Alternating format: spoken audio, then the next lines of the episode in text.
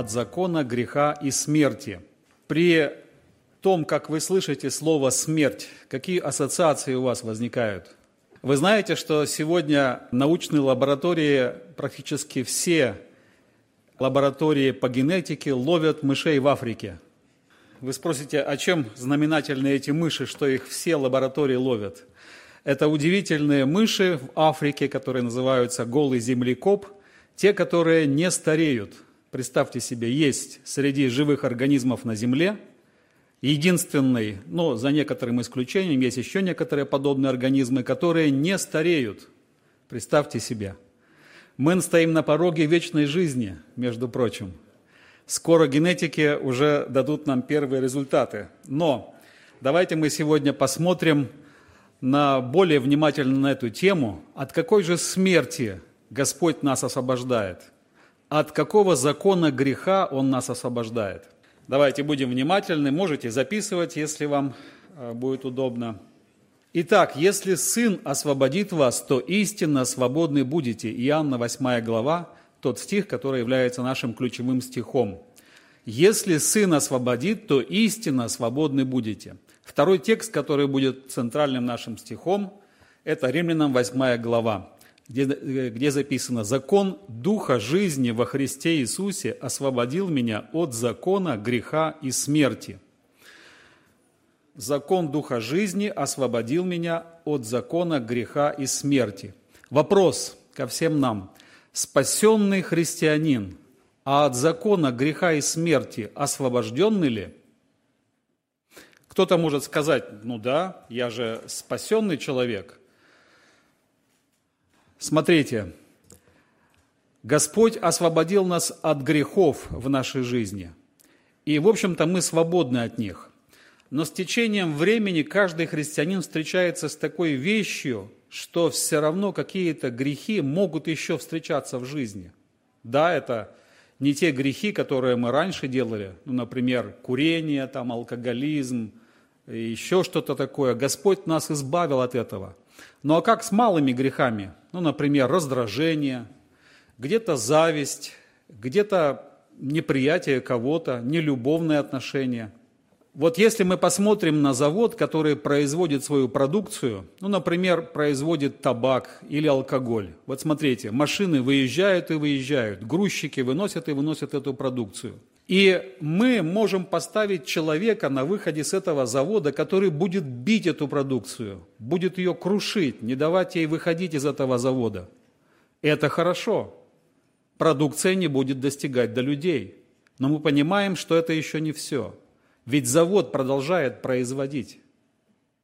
Значит, нужно поменять внутренность этого завода, поменять все его производство – чтобы он не просто перестал производить смертельную продукцию, но чтобы он стал производить нечто доброе.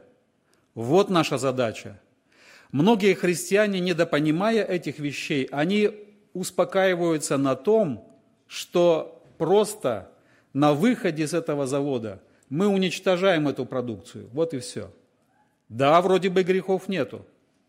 Но стоит только нашему ветхому человеку начать действовать, как волны производят ил и грязь просто при своем движении. Так точно и наша ветхая природа, если только начинает двигаться, она тотчас производит грех, потому что это ее природа. Так что же делать? Давайте посмотрим дальше. Кто-то скажет, конечно, Господь меня от грехов э, воскресил, как написано, что мы имеем искупление кровью Его, прощение грехов по богатству благодати Его. И сказано, что нас, мертвых по преступлениям, Господь оживотворил со Христом, благодатью вы спасены. Мы сейчас говорим не о нашем спасении, которое мы уже получили как верующие люди. Мы говорить будем о процессе возрастания и с чем мы обязательно столкнемся в процессе нашего роста. Заметим, в нашем стихе речь идет не о грехах – Заметим, это большая разница. С одной стороны, грехи, от которых нас Господь простил, а с другой стороны, это закон греха и закон смерти. Верующий в своей жизни встречает не только грехи, но что часто приводит в недоумение верующего молодого человека, так это закон греха и смерти прямо в твоем сердце. Интересно, что мы смотрим на послание к римлянам, э, стих центральный, который мы прочитали, в 8 главе 2 стихом. Но что интересно, сам план послания римлянам построен действительно так, как идет наше спасение. Посмотрите, первые третьи главы. В римлянам мы приходим к убеждению, что все согрешили и лишены славы Божьей. Апостол Павел начинает убеждать, что нет праведного ни одного. Все согрешили. И иудеи, и язычники, все под грехом. И причем приходят до такого состояния, что стыдно об этом даже читать. Первая глава говорит о грехах, ужасных, которые ну, люди делают в своей жизни. В 4-5 главе происходит оправдание верою. Человек, мучающийся от грехов, наконец-то обращается к Господу Спасителю и получает оправдание через веру. В шестой главе происходит крещение. Да, после оправдания, покаяния мы готовимся к крещению. И затем мы совершаем это водное погружение, как вчера было сказано, очень прекрасно, это погружение в водную могилу. Мы умираем для греха и воскресаем для новой жизни с Господом. И теперь мы смотрим на восьмую главу. Там победа, торжество победы в Иисусе Христе. Нет ныне никакого осуждения тем, которые во Христе Иисусе живут не по плоти, но по духу, потому что закон Духа жизни освободил меня от закона греха и смерти. Скажите, какую главу мы пропустили? Седьмая глава. А что там? Седьмая глава. И мы опять встречаем ужасное внутреннее разочарование и переживание. Но почему? Может быть, эта глава не на месте? Или, может быть, в седьмой главе она идет не по хронологическому порядку, а просто апостол вспоминает, каким он был до уверования. Есть такое мнение. Но есть также мнение, и я его лично тоже придерживаюсь, что глава 7 находится на своем месте. Да, после крещения, и я думаю, что каждый из вас тоже это засвидетельствует, у нас нередко мы встречаем некоторые разочарования в жизни, переживания, потому что некоторые грехи начинают снова проявляться.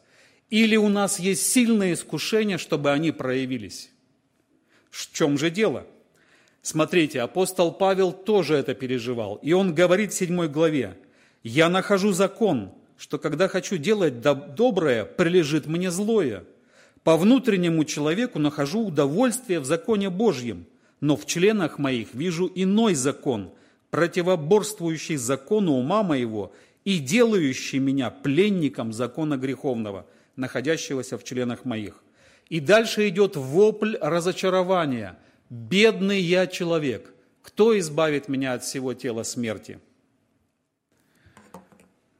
Итак, давайте мы посмотрим здесь, апостол Павел вводит новый термин – закон греха и смерти. Это уже не некоторые грехи, с которыми мы встречались в нашей жизни. Это даже не те грехи, которые мы победили когда-то, когда были еще неверующими, и благодать Божья нас от них освободила – мы встречаемся с неким законом греха и смерти. Давайте посмотрим, что это за терминология такая. Проясним эти термины. Грехи – это беззаконные поступки, то, что естественно делал человек в неверии. Грех – это принцип, живущий и царствующий в человеке до уверования. Смерть это духовно мертвое состояние до уверования, разделение с Богом или с телом, а также крайняя степень немощи и слабости. Вот, например, Лазарь болен, а затем что он сделал? Умер. То есть степень немощи Лазаря в болезни дошла до крайней степени, крайнего состояния, когда пришла смерть. В общем-то, смерть – это крайняя степень слабости человека – да, когда он ничего больше не может сделать. И также о нас сказано, что многие из вас немощны, больны и немало умирает. Это когда мы не судим сами себя при участии в вечере. Дальше. Закон Божий, заповеди обнаруживают грех и страсти греховные. Римлянам 7 глава 5 стих. Итак, закон – где-то водитель ко Христу. Закон был дан для того, чтобы мы, мучающиеся от грехов, наконец пришли ко Христу. Желающий исполнить закон обязательно обнаружит то, что он не может его исполнить. Он обязательно э, увидит, что он что-то не исполняет, не может его исполнить до конца. И это приводит человека переживанию, и закон ведет ко Христу. Дальше. Очень важные три понятия. Закон греха, закон смерти и закон духа жизни. Закон – это общее, широкое понятие, не только нравственный Божий закон, но и законы природы, данные Богом. Это не зависящие ни от чьей человеческой воли и разума, объективно наличествующая непреложность, заданность, сложившаяся в процессе существования данного явления. Например, закон тяготения. Вот если мы возьмем платок и отпустим его, он будет падать, подчиняясь закону тяготения. И этот закон будет работать и в Америке, и в Африке, и в Австралии. Хотя Австралия, говорят, находится прямо почти под нами. Представьте себе, на другой, на другой стороне. То есть они ходят вверх ногами, да? И закон то же самое действует. Платок, выпущенный в Австралии, тоже будет направляться к центру Земли. Закон тяготения действует везде, на всей Земле. Так вот, закон греха, а теперь будьте сейчас внимательны, закон греха говорит о том, что определенный грех будет повторяться и повторяться в моем сердце, независимо от моей воли и разума, Павел говорит, «Ибо не понимаю, что делаю, потому что не то делаю, что, что хочу, а что ненавижу, то делаю. Доброго, которого хочу, не делаю, а злое, которого не хочу, делаю». Ну, например, раздражение в определенных обстоятельствах. Вот, наверное, вы замечали, есть обстоятельства, где вы не раздражаетесь, вас что-то ничего не касается. Правда? Правда.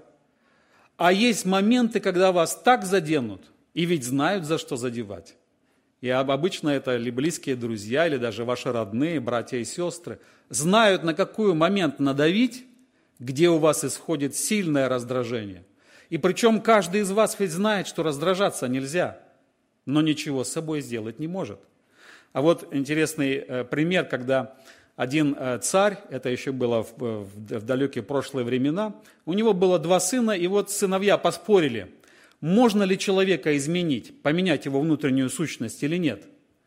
Ну, один сын говорил, что можно, другой говорил, что нет. Отец дал каждому месяц приготовить свои наглядные доказательства для того, чтобы наглядно продемонстрировать доказательства своей, э, своего утверждения. И вот месяц прошел, собрались во дворце, и первый сын хлопнул в ладоши, открывается дверь, и заходит дрессированный кот – на задних лапах, на передних он держит сервис дорогой, в сюртуке одетый, подошел к царю и стал в услужливой позе. Отец говорит, вау, говорит, да это же так можно кота дрессировать, значит и человека изменить можно. А ты что скажешь, говорит он второму сыну. Второй сын тоже хлопнул в ладоши, открывается дверь и заносят маленькую коробочку. Принесли и положили на столик перед царем. А отец говорит, ну что, это твое доказательство? Он говорит, ну да. Откройте эту коробочку. Начали ее открывать. И только чуть-чуть приподняли крышку, оттуда юркнула маленькая мышка. И пока все смотрели, как она бежит, из этого оцепенения всех вывела падающая посуда и разбивающаяся. Наш кот тоже увидел эту мышку. И представьте, что-то внутри у кота сработало – он забыл в присутствии кого он стоит. Он забыл, во что он одет. Он забыл, что на руках, на лапах, вернее, у него драгоценный чайный сервиз. Он все это забыл. Он это бросил и на ходу, теряя сюртук, он кинулся за этой мышкой. Отец сказал, да, сколько не дрессируй, а внутренность кота так и не смогли изменить. Значит, и человека изменить невозможно. Вот смотрите, идут два молодых человека по городу с изучения Библии, два верующих. Проходит молодая девушка красивая. Один брат раз оглянулся на нее. Второй заметил это. Идут дальше. Снова девушка красивая идет. Этот брат снова раз, снова оглянулся, а другой ему говорит, послушай, если ты свою старую природу, эту вымытую и выдрессированную, как нам кажется, свинью, не поведешь на крест, то она скоро утащит тебя в свою старую грязь. Точно так и произошло. Не прошло и месяца, как этот молодой человек, который оборачивался на молодых красивых девушек, упал в грех и был отлучен. Пока нету объекта, который бы привлекал наше внимание, нам кажется, что мы верующие, и мы уже свободны от всех грехов. Но стоит в поле нашего зрения попасть к какому-то объекту, и каждый из верующих знает, какой объект его привлекает. Для кого-то это, да, привлекательность, э, красота э, противоположного пола, для кого-то это шуршание денег, для кого-то это запах алкоголя. Один брат, которого Бог избавил от этого старого зелья, от этой старой жизни, он говорит, меня Бог избавил, но я дальними дорогами прохожу теперь мимо всех этих магазинов и киосков, где продают алкоголь.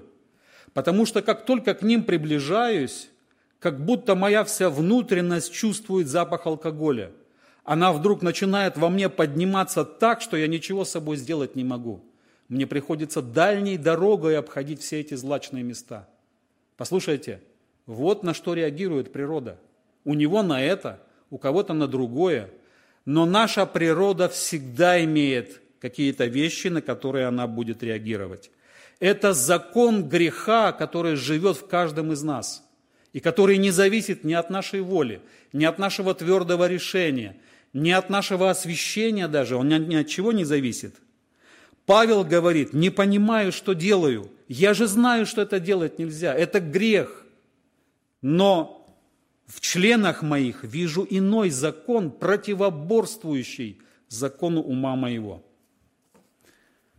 А теперь следующий слайд. Давайте мы посмотрим.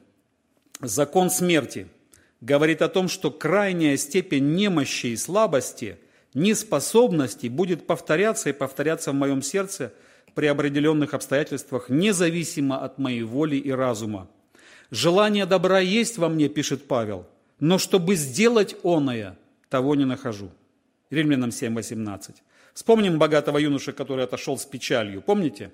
Заповедь он исполнил. Господь его полюбил, потому что это искренно было. Но что он не смог сделать, скажите? Раздать имение.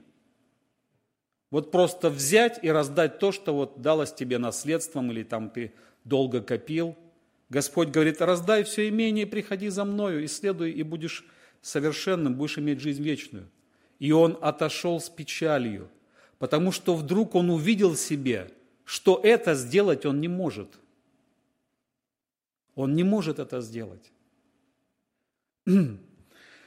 То есть неспособность исполнить то, что Господь тебе сказал вот сейчас, она вдруг открыла в нем не просто, что он грешник, что он нуждается во Христе, а в нем точно так же работает закон греха и смерти – Верующий человек, который спасен Господом, принял крещение, через некоторое время обязательно с этим столкнется. Каждый из нас, я, каждый из вас уже столкнулись с этим законом. Еще одного тебе не достает. И обязательно Господь вдруг покажет на такую черту твоей жизни, что у тебя не будет сил с нею победить ее. Что же делать? Мы обязательно столкнемся с этим в своей жизни. Итак, смерть действует. Смерть находится прямо в нас. Это крайняя степень слабости и немощи. И причем, помните, когда человек согрешил, смерть перешла во всех человеков. Вошедший в первого человека Адама, она разлучила его с Богом, и она перешла во всех человеков. Кстати, вот ученые как раз и находят следы этой смерти.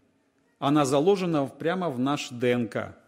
Вот интересно, посмотрите следующий слайд. Вот есть такая болезнь прогерия. Это быстрое старение. Смотрите, вот этой девочке всего 16 лет. Выглядит на все 60. Что случилось? А, при нашем рождении начинает тикать механизм. Примерно в 50-55 лет включается механизм быстрого старения. Раньше ученые нашли один ген старения, сегодня их находят уже более ста. То есть это целый механизм, целый комплекс генов, которые начинают, э, запускают программу быстрого старения человека, которая ведет каждого из нас к смерти. Как было бы хорошо, смотрите, через каждые пять лет подходите к зеркалу, и вы не стареете, правда? Как было бы хорошо. Наверное, э, уже после 30-40 лет уже не хочется к зеркалу подходить, потому что все больше морщин, все больше уже седых волос. Да, и уже смотришь, уже не такой ты, какой был 10 лет назад. И сегодня тратятся биллионы долларов на то, чтобы ну, загладить морщинки, что-то сделать такое, где-то тебя омолодить, где-то продлить тебе немножко молодость или жизнь и так дальше. Так вот, смотрите, ученые нашли, что у некоторых людей из-за сбоя генетического кода этот механизм включается раньше положенного времени. Некоторые дети, родившись сразу, начинают стареть, не прожив еще 50 лет. Сразу начинается, включается этот механизм старения. В 16 лет они выглядят на 60. Но что удивительно, и внутренние органы все, они находятся на 60-летнего уровня человека – они, эти люди не доживают до 27 лет. Обычно умирают где-то в 16-18 лет, некоторые в 12. И в 12 лет этот маленький человечек, ему только 12 лет от роду, но он уже как будто прожил жизнь 90-летнего старика. Представьте себе. И вот уже в Америке заработала целая программа, целая программа, которая называется, значит, помощь э, вот этим людям, которые страдают вот этим генетическим расстройством. Она, кстати, вот эта болезнь, она поражает не только детей, но и некоторых людей в возрасте 50 лет. Да, вдруг включается этот механизм, и включается настолько активно, что буквально за 3-4 года человек умирает от старости, в 55 лет. Моя э, двоюродная сестра не так давно умерла. Она вначале заболела. Ее повезли сначала в районную больницу, ничего не нашли потом республиканскую больницу, сначала городскую, ничего не нашли, потом республиканскую больницу, проверили все, ничего нету. И она умирает, ей не было еще 60 лет, ей поставили диагноз от старости. Представьте себе. Да, вот эта болезнь такая. Она называется синдром Вернера.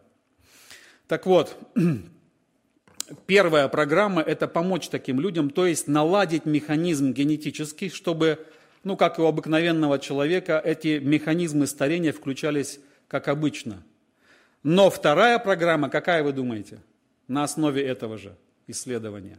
Вообще отключить. Вечная жизнь через генную инженерию. Ученые всего мира сейчас активно ищут возможность вообще отключить этот механизм. И я вам говорил вначале, что э, все ученые сейчас гоняются за мышами. Ну вот посмотрите, вот эти мыши называются голый землекоп. Они находятся в Центральной Африке. Это единственный вид живых существ, которые не стареют. Представьте себе, вот такая мышка, она не стареет. Но все равно умирают. Как вы думаете, от чего они умирают? Да, одна, одна значит, возможность, что они умирают раньше времени, это змеи, потому что в, в тех местах очень много змей, которые охотятся за этими вот, мыш, мыш, мышами. Вторая причина, почему они умирают, у них изнашивается сердце. То есть эти мыши, они живут в 10 раз дольше, чем обыкновенные мыши. Но если обыкновенные мыши живут 3,5 года, то эти живут более 30 лет. То есть в 10 раз дольше. Фактически, если перенести эти пропорции на человека, то мы бы, имея этот механизм, который находится в этих мышах, мы бы жили до 900 лет – в общем-то, это то, что и было до потопа. То есть там этот механизм не работал, но Господь включил его после потопа для того, чтобы человек меньше жил и меньше грешил. Ну что, как вы думаете, а третье, от чего умирают эти мыши? У них существует жесткая конкуренция. И они буквально из-за этого соревнования за первенство в своей стае, они загрызают друг друга. Вот вам, пожалуйста, и вечная жизнь. Друзья, смотрите, Писание говорит нам, верующим, если вы угрызаете и съедаете друг друга, то берегитесь, чтобы вы не были истреблены друг другом. Когда мы думаем, и люди думаем, думают о вечной жизни, на первый план всегда у нас выходит протяженность этой жизни. Все хотят иметь жизнь вечную в смысле протяженности, которая не стареет и не заканчивается. Но по-настоящему, по-настоящему, жизнь вечная – это не столько протяженность жизни, сколько полностью новое качество жизни во Христе Иисусе. Это не протяженность, протяженность – это только следствие новой жизни, а это новая жизнь во Христе Иисусе, которая наполнена любовью, милосердием, прощением и служением друг другу. Это новое качество, которое называется жизнь вечная и которая не может прекратиться, потому что она сосредоточена в Боге. Бог ее источник, и Бог вечен, и эта жизнь вечна, потому что она существует в Боге. Ну вот посмотрите вот еще раз на этих э, землекопов, да, посмотрите, они победили рак, они победили старение. У них нету рака, у них нету старения. Но что они не победили? Они не победили в своем сердце агрессию. Посмотрите, если им дать вечную жизнь, они все равно друг друга загрызают. Вот так и человек. Почему Господь сократил нашу жизнь? Да потому что в этом состоянии, в этой жизни, дать тебе еще вечную жизнь, ты будешь всю вечность друг друга грызть. А это настоящий ад. Друзья, поэтому Господь дает нам не по протяженности, а новое качество жизни во Христе Иисусе. Это жизнь в Боге, наполненная Господом.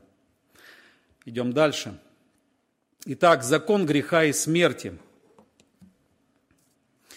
Я нахожу закон, что когда хочу делать доброе, прилежит мне злое. По внутреннему человеку нахожу удовольствие в законе Божьем, но в членах моих вижу иной закон – противоборствующий закону ума моего и делающий меня пленником закона греховного, находящегося в членах моих. Бедный я человек, кто избавит меня от всего тела смерти? Это тело смерти не покоряется ни разуму, ни воле, ни самым большим усилиям, ни какому твердому решению, никому и ничему. Апостол Павел приводит здесь пример мертвеца.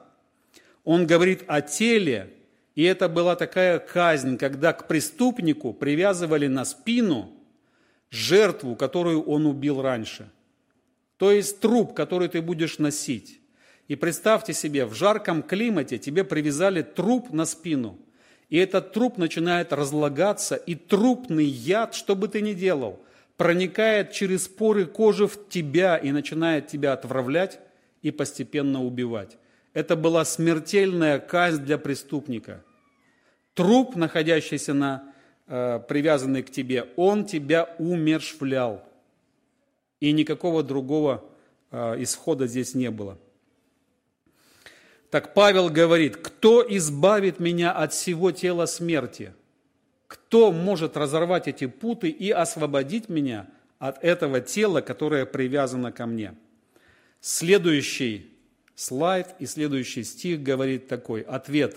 Благодарю Бога моего и Иисусом Христом Господом нашим. Римлянам 7:25. Итак, нет ныне никакого осуждения тем, которые во Христе Иисусе живут не по плоти, но по духу. Осуждение – это справедливая Божья оценка человеку, потому что тот, кто он есть и что он делает, а также внутреннее угрызение, что никак не могу Богу угодить. Почему теперь нету этого осуждения? Потому что закон Духа жизни во Христе Иисусе освободил меня от закона греха и смерти. Закон Духа жизни говорит о том, что Дух жизни, животворящая сила воскресения, чувствования Христовы и все богатства, которые во Христе Иисусе повторятся, повторяются и повторяются в моем сердце – побеждая ветхую природу. Чтобы не создалась иллюзия неправильной пассивности, воля и разум направляют усилия к полному доверию Христу, к полному подчинению Христу. И это и есть определяющие обстоятельства, в которых затем дух жизни, закон духа жизни, вступает в силу и преодолевает закон греха и смерти, которые никто преодолеть из людей не может. Вот посмотрите. Против закона греха и смерти, который продолжает действовать, нужен противоборствующий, такой же по силе, если не сильнее, закон Духа жизни во Христе, который освобождает от закона греха и смерти. Вот кто из вас летал на самолете? Посмотрите, какая огромная махина. Несколько десятков тонн. Как она может подняться в воздух? Сила тяготения, она пропорциональна и весу этого вот огромного аппарата. Представьте себе. Но когда он разгоняется и есть угол атаки крыла, то появляется огромная поднимающая сила, которая поднимает эту огромную махину в воздух. Что, закон тяготения перестал работать? Нет, он работает. Но какая-то другая сила появилась, которая противостоит закону тяготения. И не просто противостоит, она поднимает самолет в воздух. Человек, находящийся в этом самолете, также точно поднимается вместе с самолетом. Но представьте, если вдруг человек оказался за бортом этого самолета, что его спасет? Ничего. Он может лететь только вместе с самолетом. Вот то же самое происходит во Христе Иисусе, Господе нашим. Когда мы в Нем и держимся в Нем верой, молитвой, пребыванием в Его заповедях, в Его Слове, в страхе Божьем – вот этот дух жизни, закон духа жизни работает в нашем сердце и побеждает тяготение к греху. Если только мы чуть-чуть отдаляемся от Господа, чуть-чуть теряем с Ним связь, все, фактически закон греха и смерти тут же вступает в свои права, и мы знаем, сколько падений происходит у молодых людей. Идем дальше закон греха и смерти продолжает существовать, но только закон Духа жизни во Христе Иисусе освобождает меня от всего губительного действия. Как же применить к себе этот закон Духа жизни? Осуждения нет тем, которые во Христе Иисусе, посмотрите, живут не по плоти, но по духу. Не иногда поступают то по плоти, то по духу, но живут по духу. Это решение человека – и это очень важное решение. Что должно произойти? Первое. Разочарование в себе и в своих усилиях. Вот когда мы пришли к Господу, мы думаем, что наших усилий тоже достаточно. Мы можем Библию читать, мы можем в собрание идти, мы можем раздражение победить, гнев победить. Мы можем это делать. Но через некоторое время Господь ставит нас в ситуации, когда мы видим, что да, кое-что ты можешь, но не все. Не можешь гнев победить.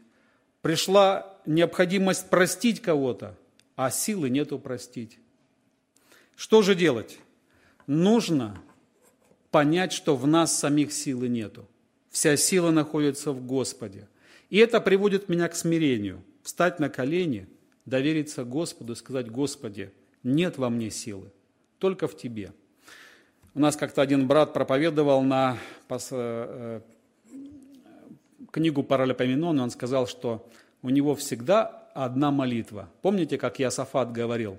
Когда пришли три армии, и не было никакой возможности противостоять, Иосафат сказал три вещи очень хорошие.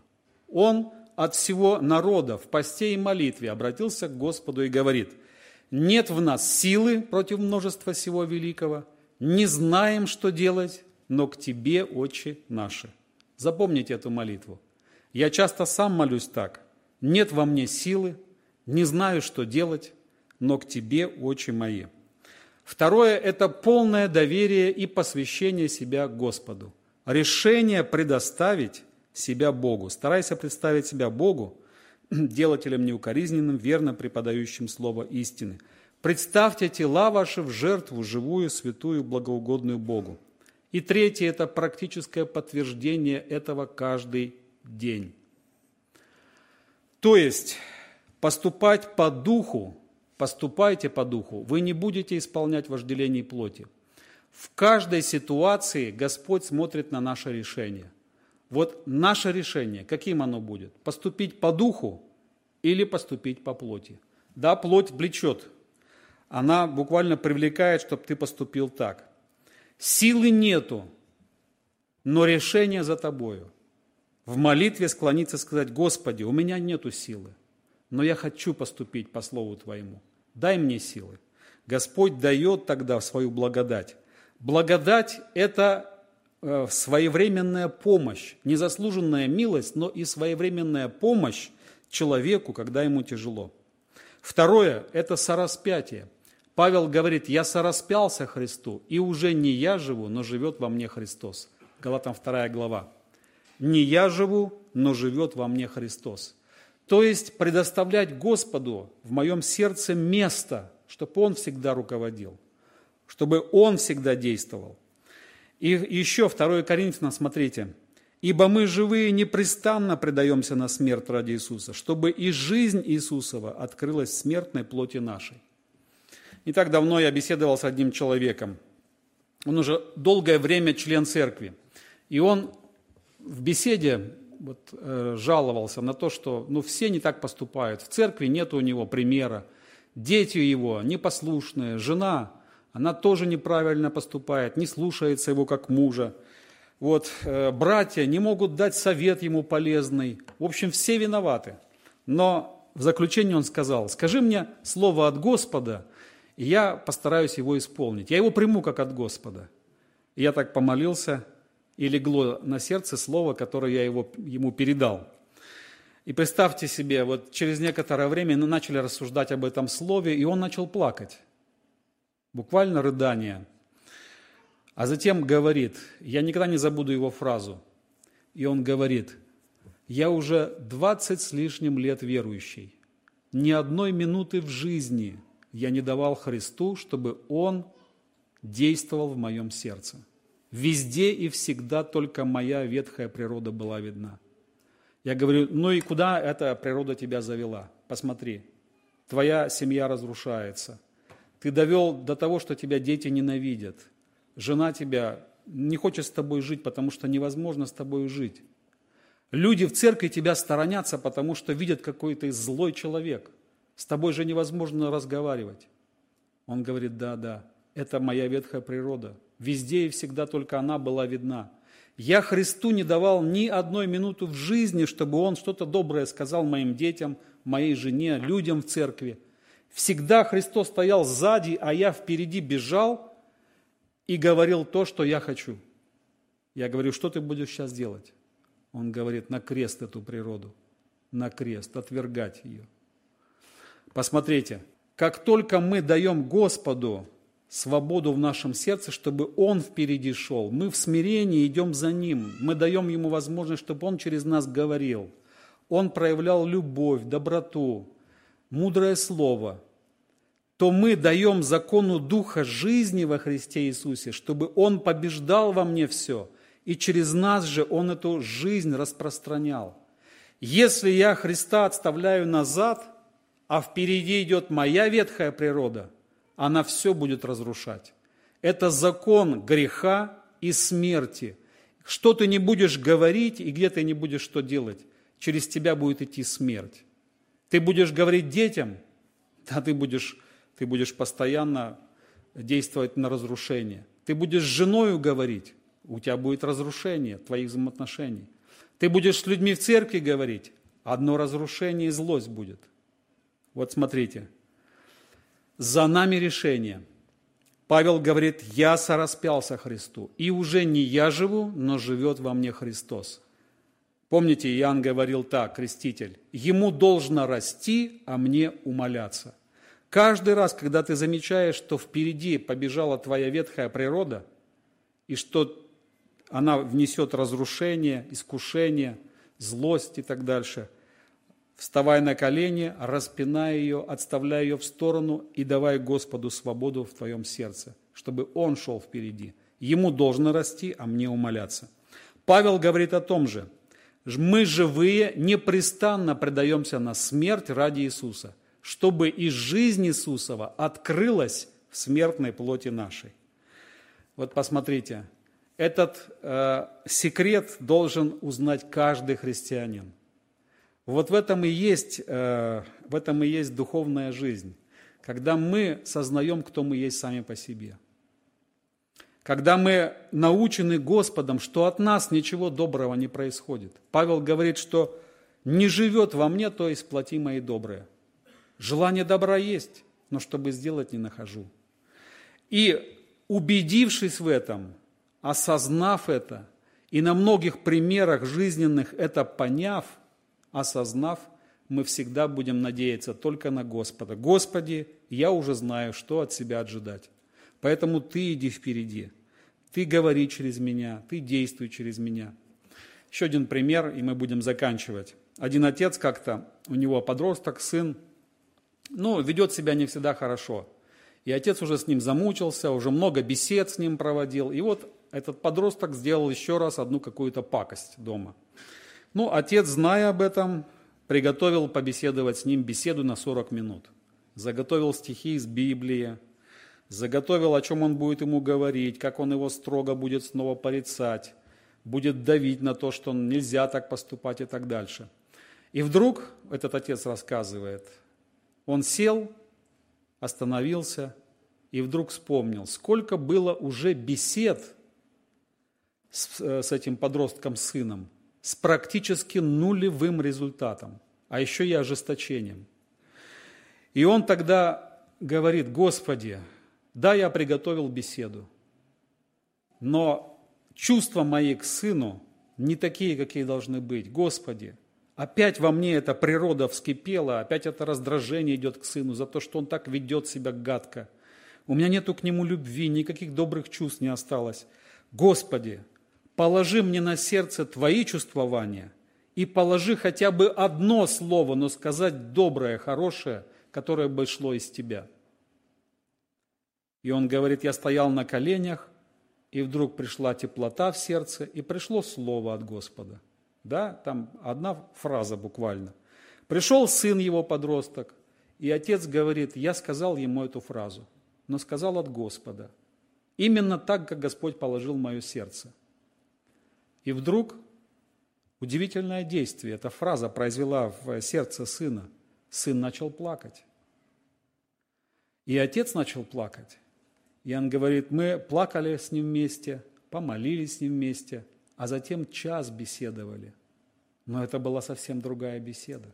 Это не была заготовленная беседа со злостью. Это были доверительные, добрые взаимоотношения и хорошая беседа, в которой присутствовал Христос.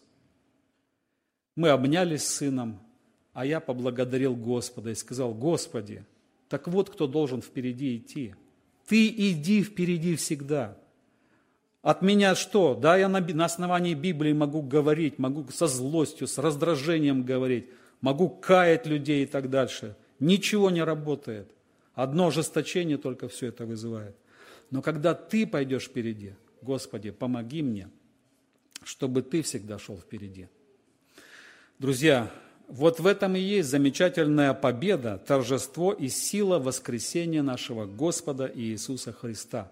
Закон Духа жизни во Христе Иисусе освобождает меня от закона греха и смерти.